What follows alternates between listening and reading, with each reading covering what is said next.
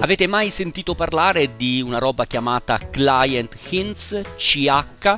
Bene, è l'ultima novità, in fatto, di eh, proposte di nuovi standard web che prima o poi il V3C eh, si troverà a ratificare. In particolare io faccio riferimento ad un internet draft che è valido, quindi oggetto di discussione fino al prossimo 15 settembre.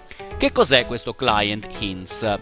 È un tentativo di andare oltre la user agent string che negli anni è stata, a mio parere, troppe volte accusata di essere illeggibile e di fatto lo è, eh, di essere arbitrariamente modificata e di fatto lo è dai costruttori. A me è addirittura capitato di trovare su un tablet Android, sul browser nativo di un tablet Android di una sottomarca, una user agent che era identica a quella di un iPad. Di conseguenza anche il software più affidabile di riconoscimento di una user agent prendeva quel tablet Android per un iPad e quando dico il software più attendibile mi riferisco esattamente al framework utilizzato da due società di, poca, di poco conto, una chiamata Facebook e l'altra chiamata Google. Quindi il top della tecnologia attuale nulla può contro un browser che di fatto mente.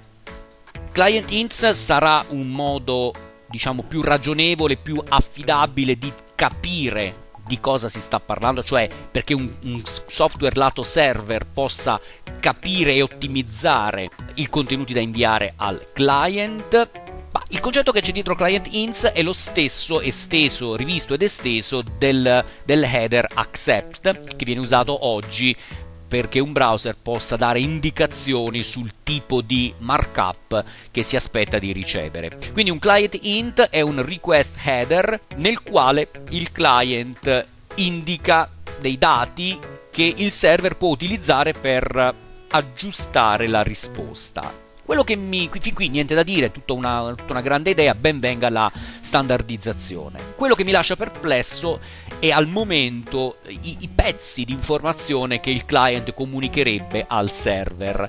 Ci sono fondamentalmente tre tipi di informazione: I, il pixel ratio, la larghezza e la capacità di ricevere dati, cioè la banda. Quindi da qui si dovrebbe riuscire a capire se si tratta di un telefono magari collegato su 3G, di un telefono, quindi di uno smartphone o mini pad o cosa, eh, collegato su WiFi.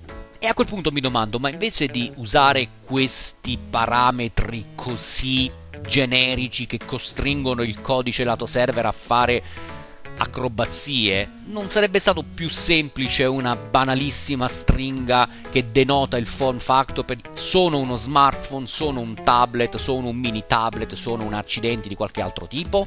Bah, vabbè, ne riparliamo dopo il 16 settembre.